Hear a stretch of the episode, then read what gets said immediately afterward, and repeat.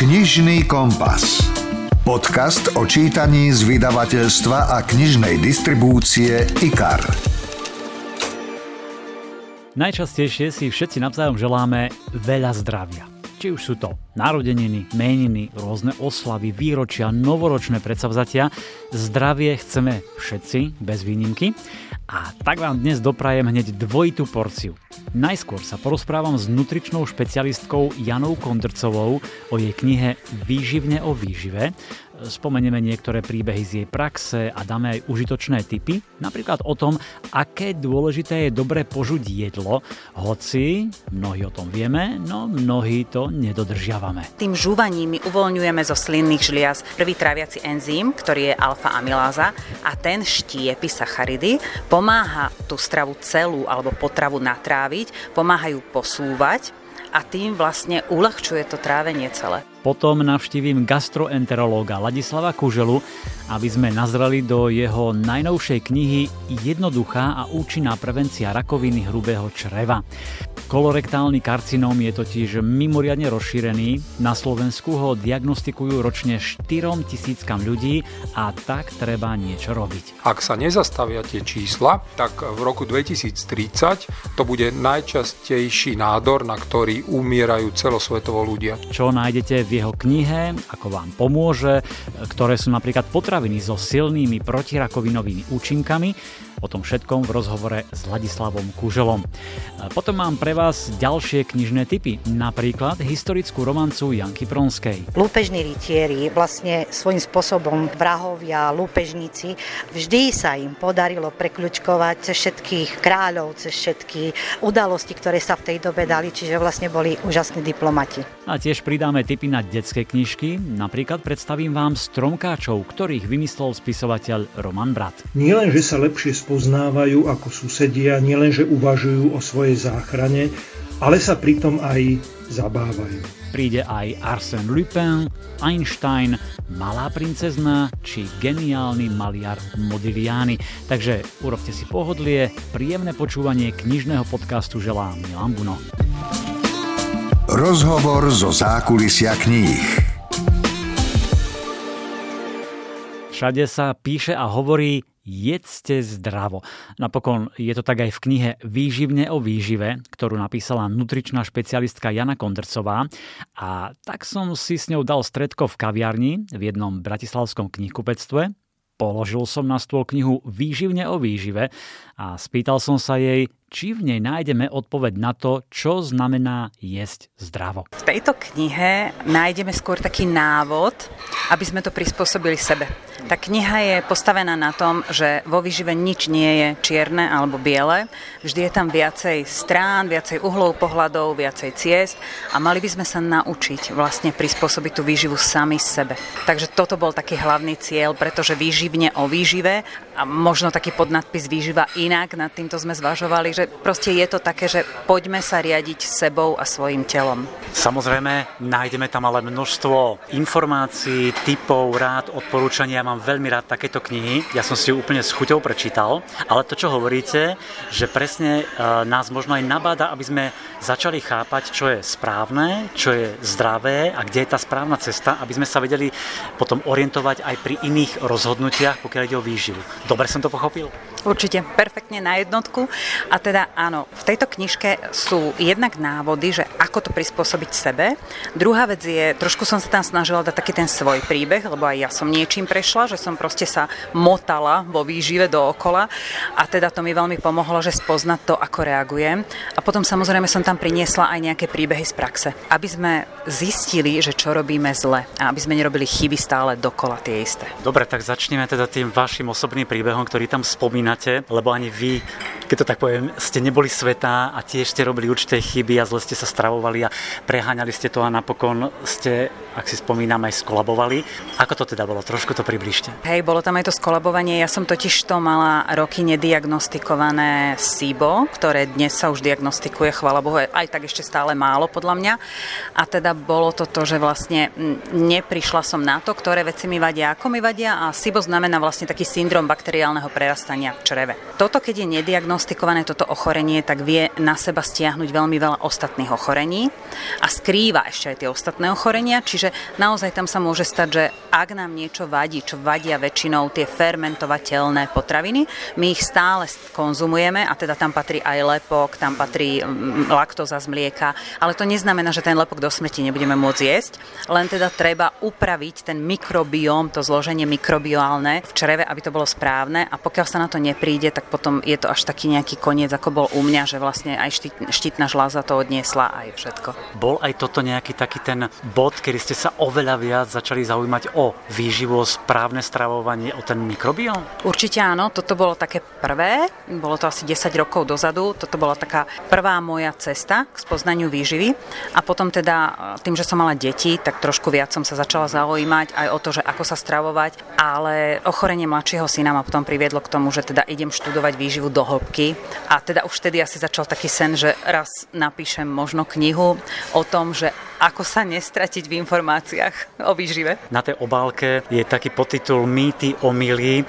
Ktoré sú také najčastejšie alebo také najväčšie omily a mýty, s ktorými ste sa stretli povedzme v poslednom období? Či už vo svojom okolí, v rodine, čo ste videli u niekoho? No mýty asi preto som aj povedala, že ten lepok netreba úplne vyradiť, lebo vyradenie lepku u ľudí, ktorí problém s lepkom nemajú, na celý život nie je správne. Ono to niekedy stačí úplne na chvíľku a práve tu sa aj asi musím spomenúť to, že aj nejaké také intolerancie, bývajú intolerancie na chvíľu a nie je to celoživotná dieta, eliminačná dieta, točenie sa v bludnom kruhu, lebo potom naozaj chýbajú úplne základné živiny a ten človek ide z kaluže do blata, by som povedala.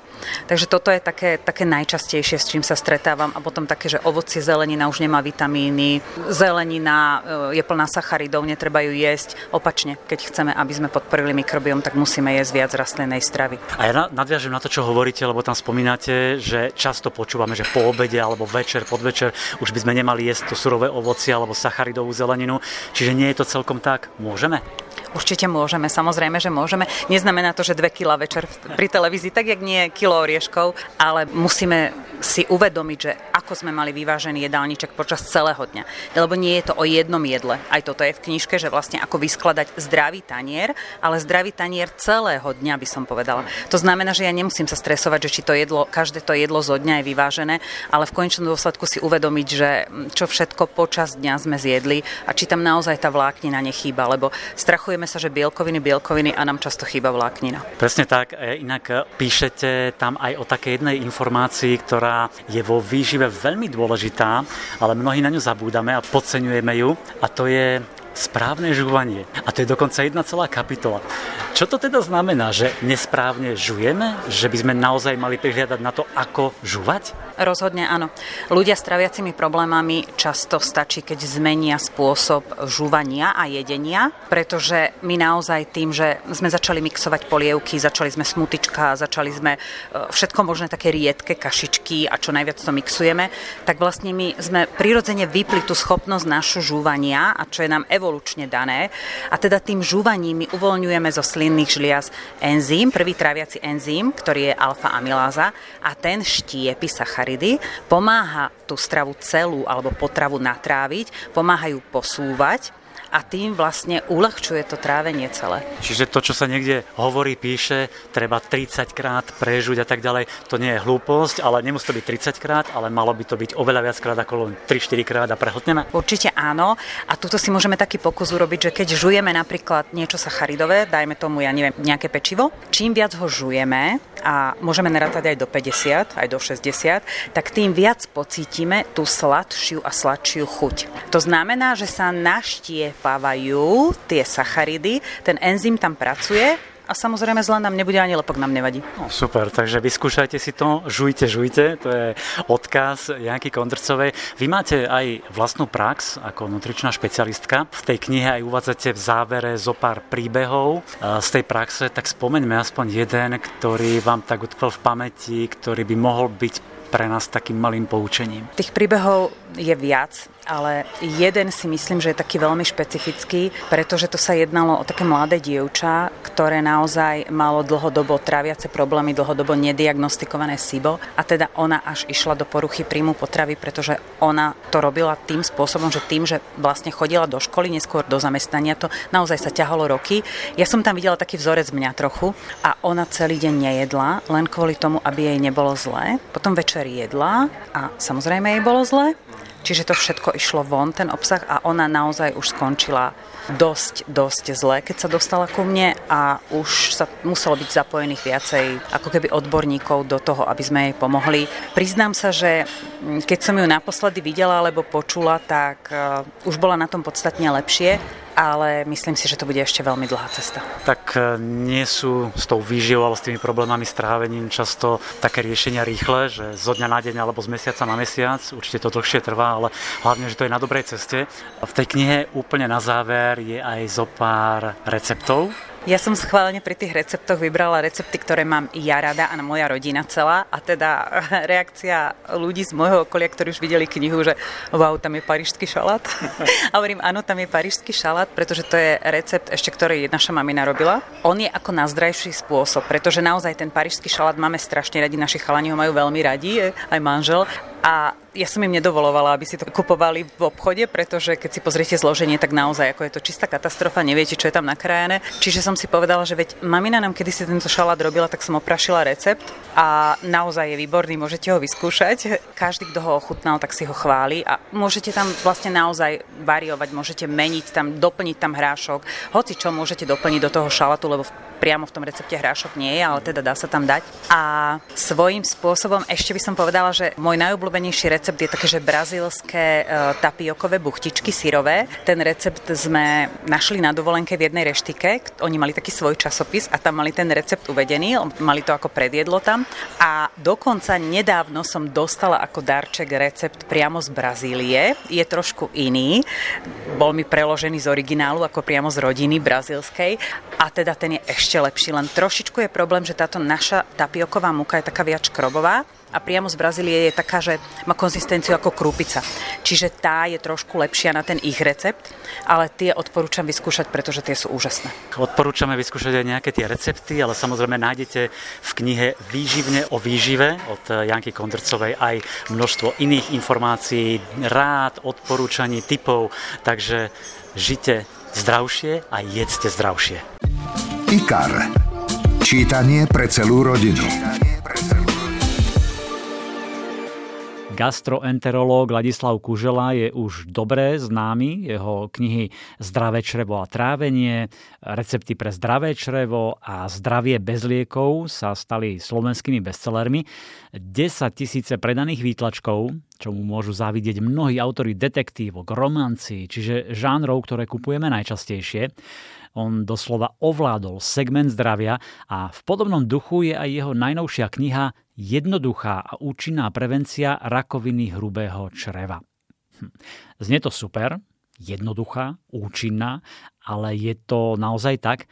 Aj na to som sa spýtal a zaujímalo ma, prečo vlastne napísal takúto knihu. Od svojich medicínskych začiatkov som mal tu možnosť byť spolúčastný vzniku preventívneho programu rakoviny hrubého čreva a konečníka čo je také veľmi zložité slovo, že kolorektálny karcinóm, ale, ale dá sa vysloviť. Preto ten program ešte niekde koncom 90. rokov vznikal, lebo už vtedy boli čísla natoľko alarmujúce, že e, predstavitelia gastroenterologickej spoločnosti, nie len v Európe, ale samozrejme aj v Slovensku, si uvedomili, že treba niečo robiť, pretože ako náhle neurobíme nič, tak, tak to, to bude tak hrozivé, že to už potom bude mať veľké dopady. Minimálne vieme e, zachytiť vo včasných štádiách veľmi veľa ľudí, ktorými predtým, ktorým predtým by sme ich nie, že nevedeli zachytiť, ale samozrejme ani nevedeli pomôcť. A mm. prečo je to veľmi dôležité? Lebo tento program vlastne je tak nastavený, aby zachytil v úvodnom štádiu tento nádor, mm. túto rakovinu. A keď ju zachytíte v úvodnom štádiu, tak tá šanca vyliečenia je skoro 90%. Ale A to je to, čo je to zaražajúce a prečo som si povedal, tak OK, naozaj nastal čas na takúto knihu. Čísla nám neklesli.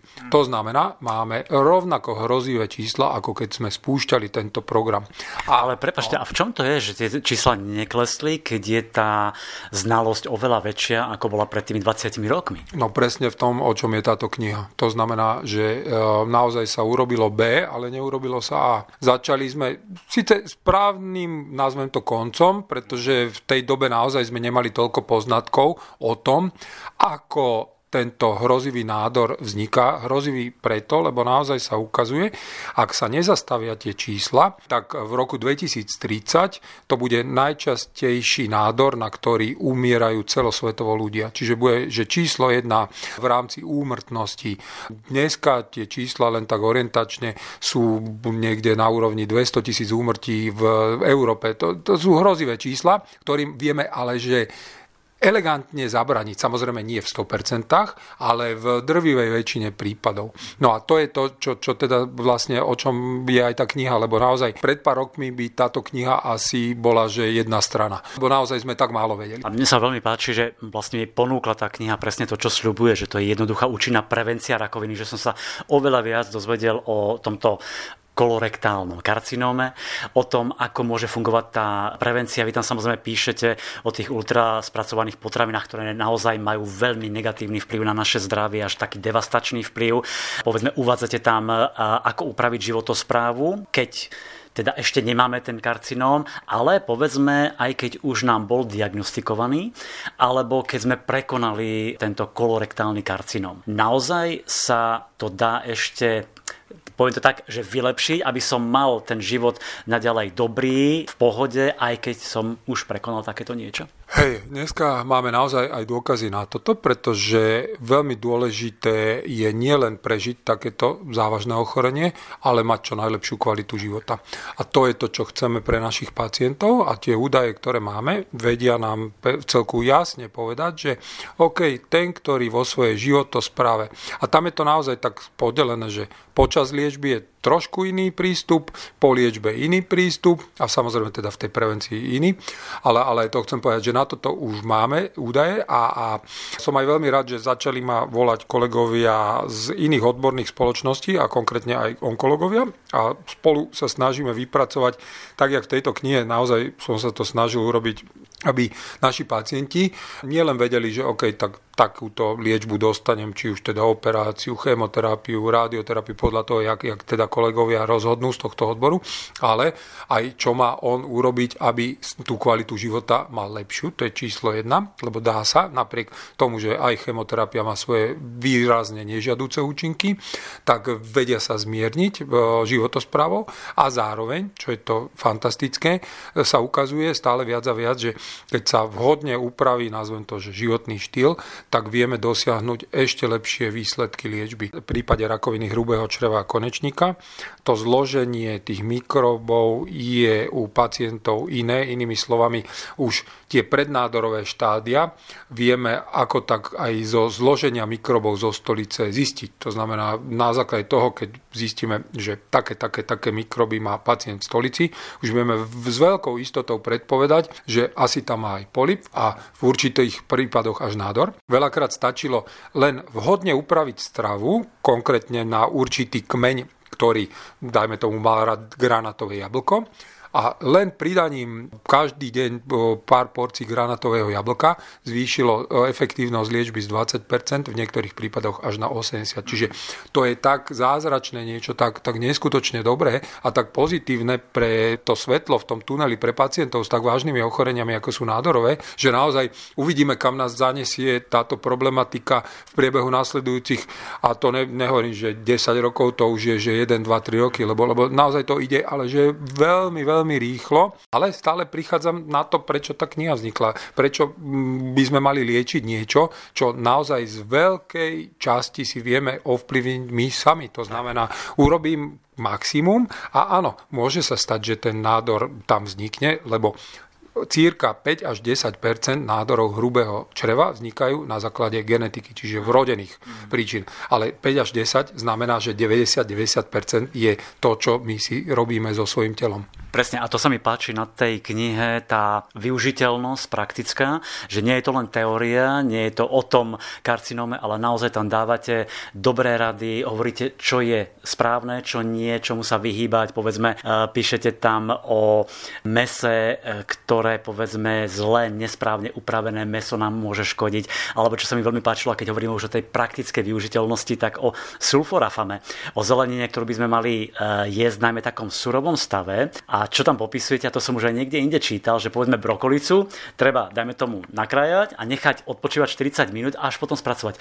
Prečo? To čaro tam je pomerne jednoduché, lebo sa ukázalo, že eh, existujú enzymy, ktoré v podstate potrebujú, nazvem to, čas, aby keď spracujú tú potravinu, tak vzbudili v nej v tom dobrom slova zmysle tie jej najlepšie vlastnosti. A v prípade brokolice ten sulforofan je, je polyfenol, protizápalová látka, ktorá niekto niektorí Američania je, ju nazývajú, že cancer crasher, čiže vie rozbiť rakovinu. A naozaj je to akože jedna z tých, eh, aj keď nemám rád termín, že super potravina, pretože taká neexistuje, pretože je len kombinácia potravín, super potravina, to znamená naozaj treba dbať na tú rozličnosť, ale eh, a preto aj v tej knihe som si dovolil uviezť záverom knihy aj, aj príklady konkrétnych potravín, o ktorých okrem brokolice vieme, že majú silné protinádorové vlastnosti. A tam, kto si to prečíta, pochopí, že není to len o tej brokolici. Ale teda konkrétne náspäť nie, že ozaj toto napríklad, my to vieme dobre, vďaka vede, ale naši predkovia to už robili. To znamená, a oni teda neskúmali, či sa enzym aktivuje, neaktivuje a tak ďalej. Čiže oni len skúmali, čo to urobí s jeho telom a zistili zjavne, že to odloženie e, je, mu robí jemu telu lepšie, príjemnejšie, ako keď to neurobi. To znamená, že, že skúsme sa vrátiť tomu, čo robili naši predkovia. To znamená, začneme počúvať viacej svoje tela. A keď to tak zjednoduším, že idem robiť povedzme brokolicovú polievku, tak vezmem brokolicu, nakrájam, odložím na 3 hodinku na bok a až potom ju spracovávam? Áno, áno, úplne jednoduché veci. Čiže to není jadrová fyzika, toto všetko, čo sa tu deje, stačí, stačí sa opýtať našich starých mám, jak varili, čo robili a zistíme, že to, čo teraz vďaka vede a výskumu sme si overili, lebo už vieme, prečo tomu tak je. Oni nevedeli prečo, oni len vedeli, že im to robí dobre, tak my, my už teraz aj vieme prečo. No. Ale, ale proste tie recepty starých mám fungujú fungujú. Nadviažem na to, čo ste hovorili o tých superpotravinách. V závere knihy naozaj e, sú uvedené také potraviny s prospešným účinkom e, proti vzniku rakoviny. Tak e, spomenuli sme tú brokolicu, dajme aspoň len ešte zo pár a potom si už viac prečítajú ostatní v tej knihe. My sme naozaj, ale že veľa, veľa pozadu v porovnaní so svetom, ktorý sa tejto problematike venuje. A to nemyslím, že Slovensko, myslím pomerne celá Európa by sa dala do tohto hrnca hodiť, pretože Najviac, ktorí nám pomohli v oblasti výskumu potravín a ich protinádorových účinkov, sú azijské krajiny. Tam aj historicky je to logické, lebo tam rôzne zmesy korenín, čajov a tak ďalej boli súčasťou liečebného procesu a univerzity v týchto oblastiach sa na tento výskum tým pádom vrhli už akože veľa, veľa rokov dozadu. Tým pádom predbehli, majú krásne dáta, z ktorých niektorých naozaj som aj čerpal v tejto knihe a ktoré, ktoré presne ukazujú, že ono, ono to je o tom, napríklad, keď, keď chceme konkrétne uh, bobulové, bobulové ovocie. Bobulové ovocie, prečo je dobré? Lebo, lebo tá ich farebnosť hovorí o tom, že obsahujú, čím, čím totiž je ovocie farebnejšie, alebo aj zelenina, tak obsahuje viacej tzv polyfenolov, čo sú nielen protizápalové, ale z veľkej časti niekedy aj protinádorové látky, podľa toho, jak sú zložené. Naozaj sa ukazuje, že toto sú, by mali byť súčasti potravy, ktoré by sme mali si zaradiť pomaly, že ak nie denne, tak aspoň týždenne do jedálnička. Úplne jednoduché veci ako čaj, ktoré, ktoré napríklad ani, ani netušíme, tak ešte aj čaj alebo zatracovaná soja má toľko protinádorových účinkov, čiže preto hovorím zatracovaná, lebo vyšli nezmyselné články, ktoré boli podložené len výskumy na potkanoch u ľudí sa nie, že nepotvrdili, naopak u ľudí sa ukázalo, že soja má veľa, veľa preventívnych vlastností na rakovinu prsníka a tak ďalej. Čiže to by sme mohli hovoriť akože do nekonečna, pretože to je to, čo som povedal, že neexistuje jedna super potravina, ale, a to ale, preto aj v tej knihe som si niektoré dovolil vypichnúť, lebo máme už niektoré na vede podložené dôkazy, že áno, toto je protinádorová, toto je, toto je. Ale tých potravín je, že jedlých 200 tisíc, tak e, ešte čakám, čo ďalšie, aké potraviny nám ukáže výskum, že sú protinádorové. Tak to si počkáme na ďalšiu vašu knihu, ale ak vás zaujíma táto téma, tak jednoduchá účinná prevencia rakoviny hrubého čreva. Nech sa páči, už je vo všetkých knihkupectvách, v e-shopoch, tak e, siahnite po nej a budete určite vedieť viac o tejto problematike. Počúvate podcast Knižný kompas. Geniálny lupič gentleman, vášnivý dobrodruh a nenapraviteľný zvodca žien. To je Arsène Lupin, ktorý je už dlhé roky mimoriadne obľúbený nielen vo Francúzsku, ale aj v ďalších krajinách a rozhodne k tomu prispel aj seriál na Netflixe, kde si Lupina zahral skvelý Omar Sy. Arsène Lupin a de multiples talents. C'est un maître du déguisement. Il est capable de changer d'identité en un instant. Ako v traileri hovorí o Marsi, Arsène Lupin má mnoho talentov, je majstrom preoblečení a behom chvíle môže byť niekým úplne iným. Tak teraz vyšla kniha Lupinových dobrodružstiev v novom preklade profesora Štefana Povchaniča ktorého som mimochodom študoval na Univerzite Komenského francúzštinu aj ja. Kniha sa volá Arsène Lupin, Lupič Gentleman a ide o výber príbehov, celkovo ich je 16 z pôvodných 20 noviel, a to napríklad Kráľovný náhrdelník, Záhadný cestujúci, Arsène Lupin vo väzení, Srdcová sedma či Sherlock Holmes prichádza neskoro. Postava Arsena Lupéna sa zrodila v roku 1905 a to príbehom Ako Arsena Lupéna zatkli. Nájdete ju aj v tejto knihe. A tak ako čitateľov na celom svete, aj vás určite budú baviť genialita, neuveriteľné kombinácie Lupiča Gentlemana, jeho šikovnosť, schopnosti. K tomu si pridajte zmysel pre iróniu a nečakané zvraty. Dostanete sériu, ktorú si zamilovali milióny čitateľov.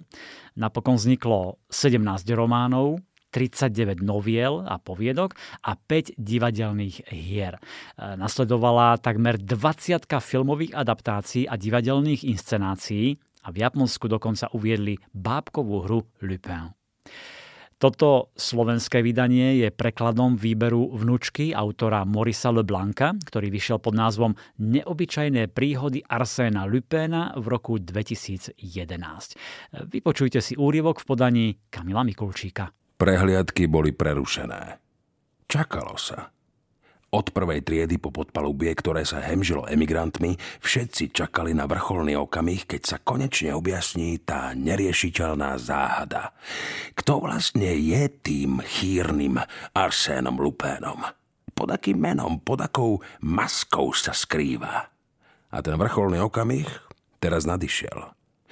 Aj keby som mal žiť 100 rokov, len tak ľahko sa mi nevytratí z pamäti. Budem si pamätať všetko do poslednej bodky. Aká ste bledá, slečna Nelly? Prihovoril som sa svojej spoločničke, ktorá sa mi opierala o rameno a vyzerala, že každú chvíľu odpadne. A vy? Odvetila. Bože môj, celý ste zmenení. Pristavili mostík. No skôr, než sme naň mohli vstúpiť, sa na palubu vyhrnuli colníci, muži v uniformách a kto vie kto ešte. Slečna Nelly zajachtala. Nečudovala by som sa, keby sa ukázalo, že Arsène Lupin unikol z lode počas plavby. Zrazu ma striaslo. Spýtavo sa na mňa pozrela. Vidíte toho malého postaršieho muža, ktorý stojí tam dole na konci mostíka? Ten s dáždnikom? V olivovo zelenom plášti. Áno, to je Ganimár. Ganimár?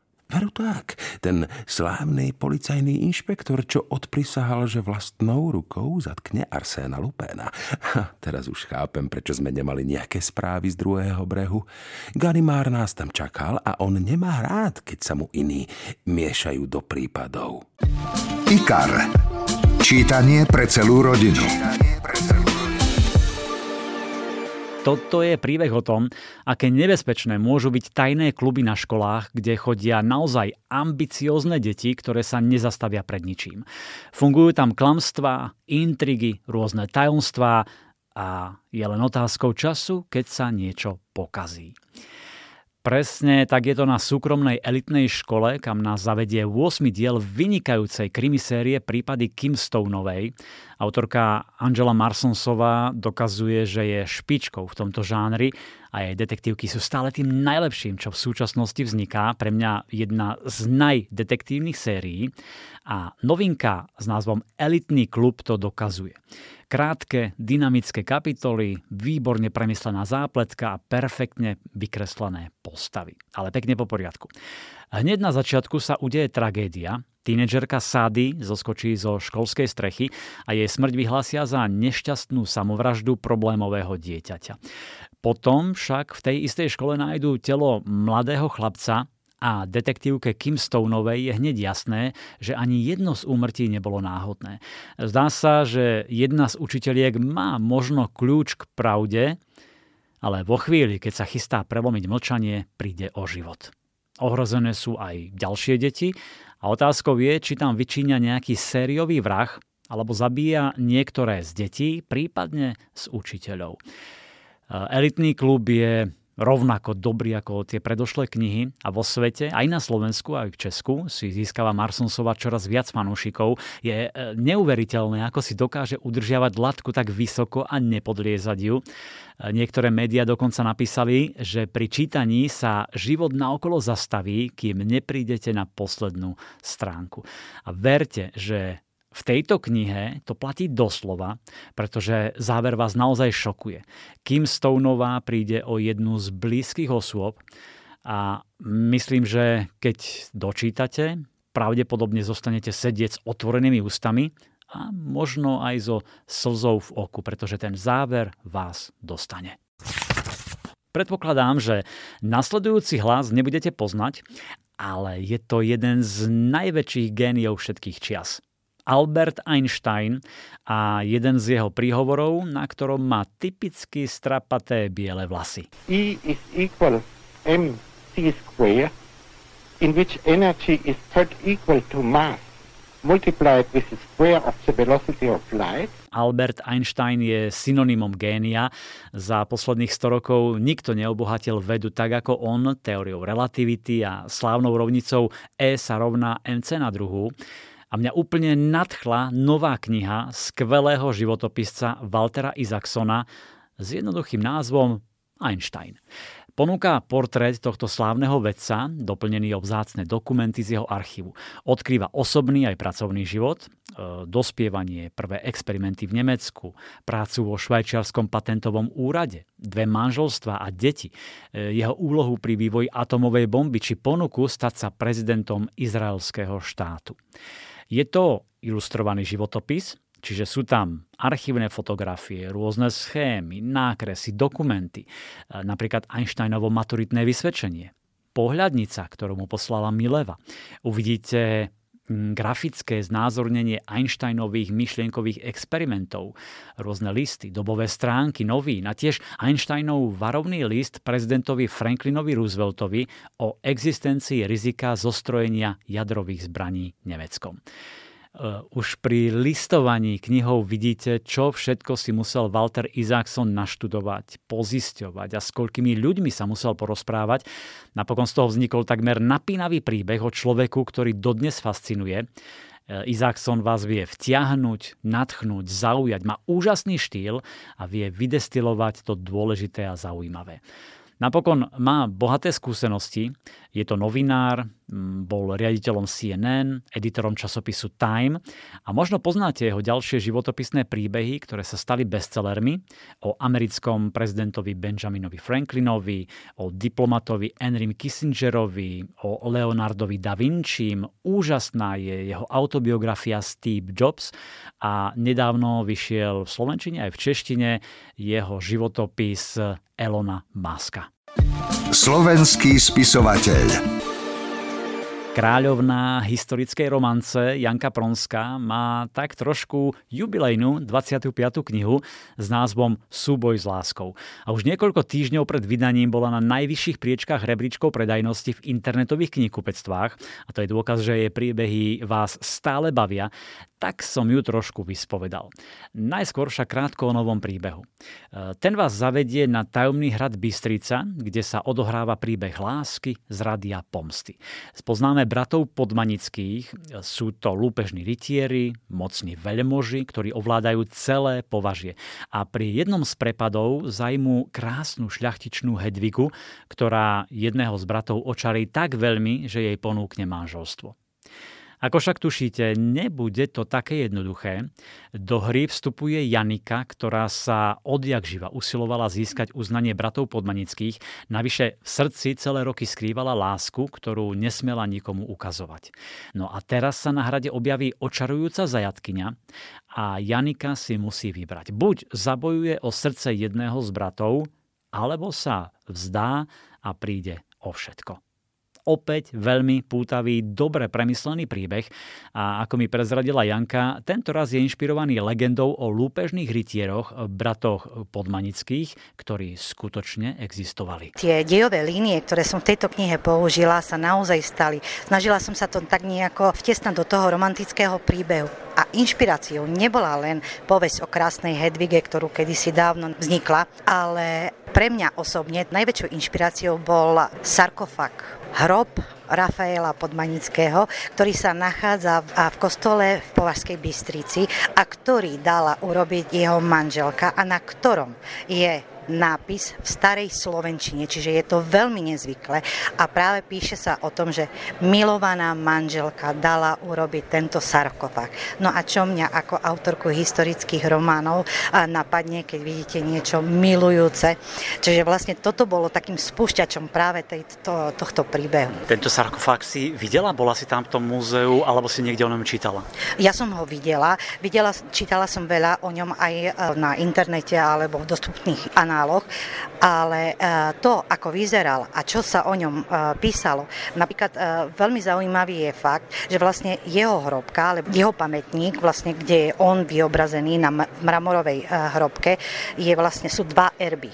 Na jednom je erb podmanických a hneď vedľa neho je erb Jany Zlomnice. Čiže sú to také veľmi zaujímavé informácie a tie vám spoločne vyskladajú príbeh napríklad aj to, ako Považská Bystrica úplne vyhorela do tla, alebo alebo ako tí bratia podmanickí v tej dobe fungovali. Lúpežní rytieri, vlastne svojím spôsobom vrahovia, lúpežníci a vždy sa im podarilo prekľučkovať cez všetkých kráľov, cez všetky udalosti, ktoré sa v tej dobe dali, čiže vlastne boli úžasní diplomati. Tu sa vidí dobrý skúsený autor, ktorý narazí na nejakú zaujímavú informáciu a už mu to začne v hlave a už ide už rozmýšľa, ako ten príbeh vystávať aké tam budú postavy a tak ďalej. Ty si spomenula Považskú Bystricu, vlastne sa to odohrá odohráva, alebo teda je tam ten hrad Bystrica a to je vlastne ten považský hrad, ako dnes hovoríme. Tuším, keď sa ide zo Žiliny, tak nejako pred Považskou vpravo na takom vysokom brale, to je on? Áno, je to presne ten hrad, keď vychádzate zo Žiliny a prvý hrad, ktorý uvidíte po pravej strane a je rovno pod riekou Váh. Čiže vlastne všetko toto, čo som do príbehu dala, či geograficky, či uh, historicky, je vlastne v tej knihe bude uh, vlastne vyprezentované. Ty si známa tým, že si vždy všetko rada pochodíš, pozistuješ, čiže ty poviem, že si bola, vyšla hore k tej zrúcanine, že si to všetko pochodila, nasala tú atmosféru? Áno, ale bolo to dávnejšie. To vlastne nikdy nezvyknem chodiť po hradoch vtedy, keď pracujem o nejak, na nejakej knihe. A prečo? Prečo nie? Vtedy pracujem, ale ja viem, že som tam už kedysi dávno bola. Viem si to predstaviť, viem eh, nasať tú atmosféru atmosféru a tým pádom vlastne sa viem k tomu príbehu aj k tej geografii vlastne k tomu hradu vrátiť. Napríklad tento rok sme boli možno na štyroch alebo piatich hradoch a ja viem, že možno niekedy v budúcnosti sa k ním vrátim a objavia sa v nejakej knihe. Vidíš, tak to je zaujímavé. Ja by som si predstavil, že pôjdeš vtedy práve keď píšeš, aby som nasal tú atmosféru a dal ju do tej knihy, ale ak máš dobrú pamäť, tak to vieš vytiahnuť kedykoľvek. Je to o lúpežných rytieroch, sú tam aj teda akcie, dobrodružstva, je tam povedzme aj to prepadnutie a Hedviga a tak ďalej. Tieto veci, ako sa ti píšu takéto akčnejšie, neromantické? Konzultuješ so svojím manželom Michalom? No, povedala by som, že tie akčné sa mi píšu ešte lepšie než tie romantické scény, pretože tam, tam si to viem predstaviť, tam proste nemusím nejako polemizovať, lebo vieš, v 25. knihe ten romantický vzťah už dá viacej zabrať, ako na, na čom treba porozmýšľať. Áno, tak to určite, hej, toto si môžeš vymyslieť, ako to bolo, ako bol ten súboj, alebo ako prepadli ten a tak áno, rozumiem. Je to 25. kniha, je tam krásna obálka, mne sa veľmi páči. Spokojná? No áno, keď sme konzultovali z, o obálkach, tak vlastne som dostala 4, ale hovorím, tie 3, každá jedna mohla ísť na obálku, tak boli krásne. A táto vlastne vystihuje aj celý ten dej, aj celú tú pointu, aj tú Janu z Lomnice, dokonca ako keby vystúpila z toho deja a zmotnila sa v tej obálke. Maliar žien s dlhým krkom. Geniálny umelec a citlivá duša. Uvedomoval si pominuteľnosť života a hoci to bol krehký umelec, zároveň žil svoj život naplno. Amedeo Modigliani. Pred pár dňami vyšiel jeho životný príbeh z pera vynikajúceho autora, ktorý mu doslova vdýchol život i dušu. Je to beletrizovaný životopis, ktorý sa opiera o dôkladný výskum historických prameňov a tie umelecky príťažlivým spôsobom rekonštruuje Modiglianiho život, od narodenia až po smrť dostaneme sa do mysle nielen samého umelca, ale aj ľudí z jeho okolia, preniknete do duše mimoriadne nadaného človeka, ktorého od raného detstva sprevádzali vážne choroby. Vedel, že jeho život nebude dlhý a preto sa ho rozhodol žiť naplno s obrovským nasadením duševných aj fyzických síl. Autorom životopisu je Angelo Longoni, významný italianský režisér, dramatik a scenárista. A mne sa veľmi páči taký ten filmový feeling v zobrazení života Modiglianiho, ale aj v zobrazení úžasného sveta parížskej bohémy na začiatku minulého storočia. Ako by ste sa prechádzali po malebných uličkách, prechádzate okolo lacných barov, kaviarní, kabaretov, kde sa stretávali najväčší umelci tých čias ako básnik a filmár Jean Cocteau, maliar Chaim Sutin či slávny Pablo Picasso. Takže, ak máte radi životopisné príbehy, odporúčam knihu Modigliani a keď budete v knihkupectve, pozrite si ju. Má zlatú razbu a nádhernú oriesku, takú som už dlho nevidel. Vážne, všimnite si to, budete nadšení. Príroda. Fauna, flóra a životný štýl. Sir David Attenborough je svetoznámy britský prírodovedec, moderátor a producent. Jeho tvár i hlas sú už 6-10 ročí spojené s popularizáciou prírodných krás celého sveta. A možno poznáte jeho reláciu Zelená planéta, v ktorej nás prevádza po čarovnom, skrytom svete, ktorý je plný emotívnych príbehov, prekvapujúcich hrdinov a nádhernej prírody. No a podľa tohto úspešného dokumentárneho seriálu BBC vznikla aj kniha Zelená planéta, ktorú napísal anglický novinár a spisovateľ Simon Barnes. Ukáže vám tropické giganty, ktorých koruny sa šplhajú do závratných výšok. Objavíte rastliny, ktoré nemilosrdne pohltia hostiteľskú rastlinu. Budete putovať z jedného prostredia do druhého, z dažďových pralesov do drsných púští. Pozriete sa na sezónne kontrasty, nazriete podvodnú hladinu, kde sa všetok život začal. Knihu spracovali s využitím najmodernejších technológií a predstavuje viac ako dve desaťročia objavov vo svete a v živote rastlín. Stonožka. Knižná kamoška pre všetky deti.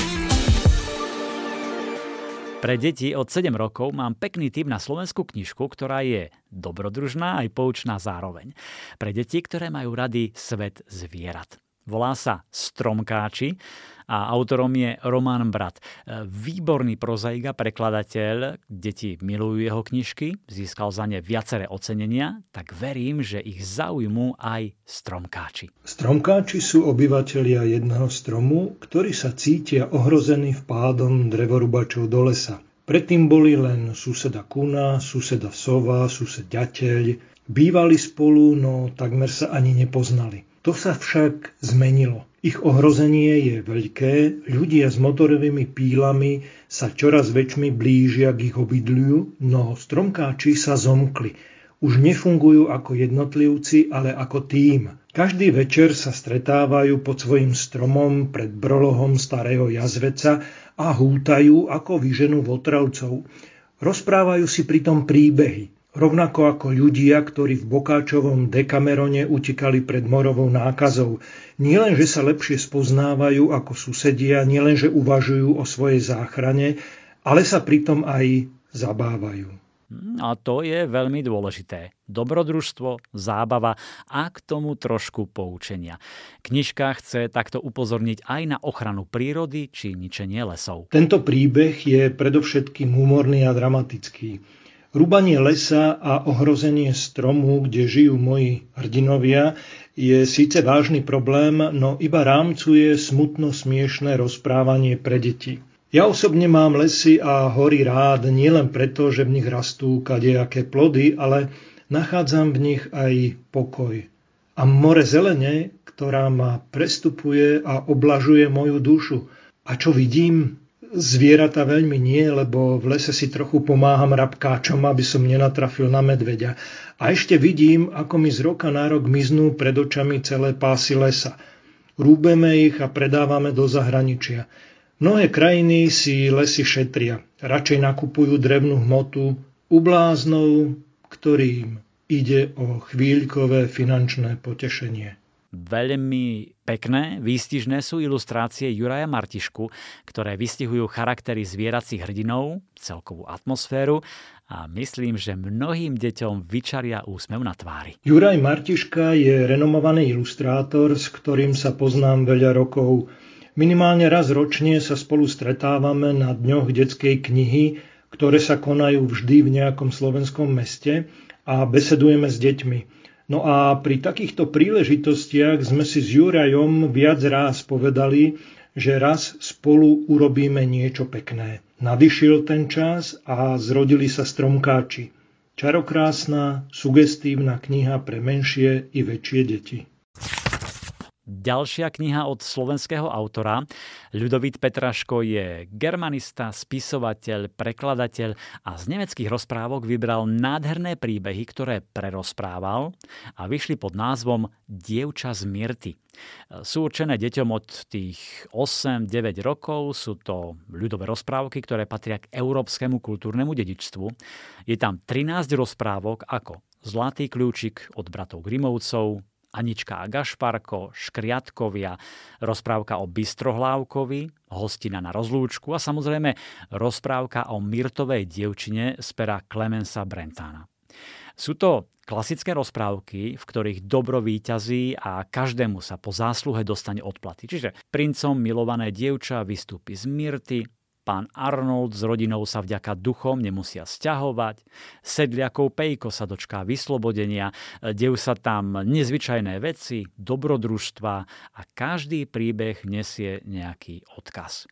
Knihu Dievča z Mirty krásne ilustrovala slovenská výtvarníčka Katarína Smetanová. A do tretice slovenský autor. Rozprávky Pavla Dobšinského vyšli v špeciálnej verzii. Vladimír Král vytvoril unikátne ilustrácie, ktoré perfektne sedia na Dobšinského príbehy. Graficky celú knihu upravil Marek Kianička. Kniha je s prebalom vo vysokej poligrafickej kvalite a myslím, že takáto kniha je skvelým darčekom alebo zberateľským kúskom pre milovníkov slovenských rozprávok.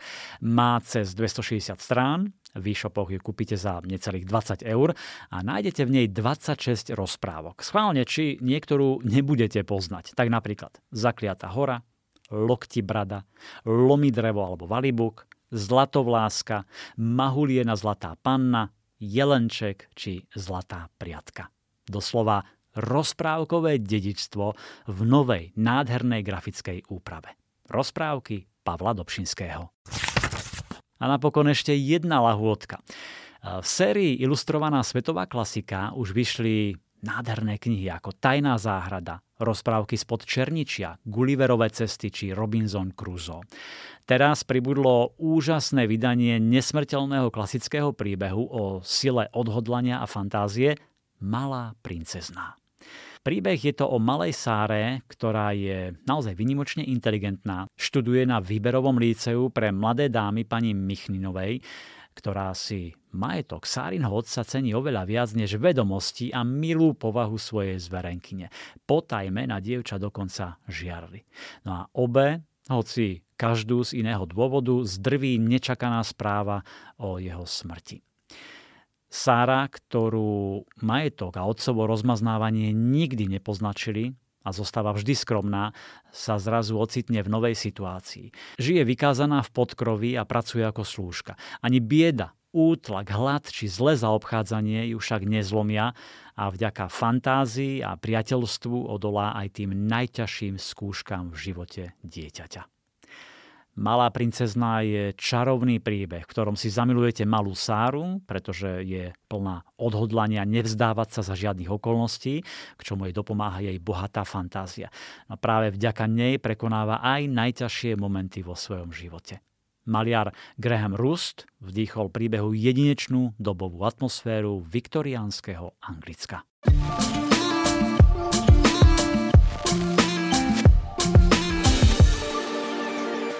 12 knižných typov je za nami. Ak vás podcast bavil, páčil sa vám, odporúčte ho niekomu, kto má knihy tiež rád. Dajte nám prípadne hodnotenie, zaberie vám to pár sekúnd a podcastu to pomôže dostať sa k ďalším poslucháčom. Ďakujem za pozornosť a želám všetko dobré. Knižný kompas. Podcast o čítaní z vydavateľstva a knižnej distribúcie IKAR.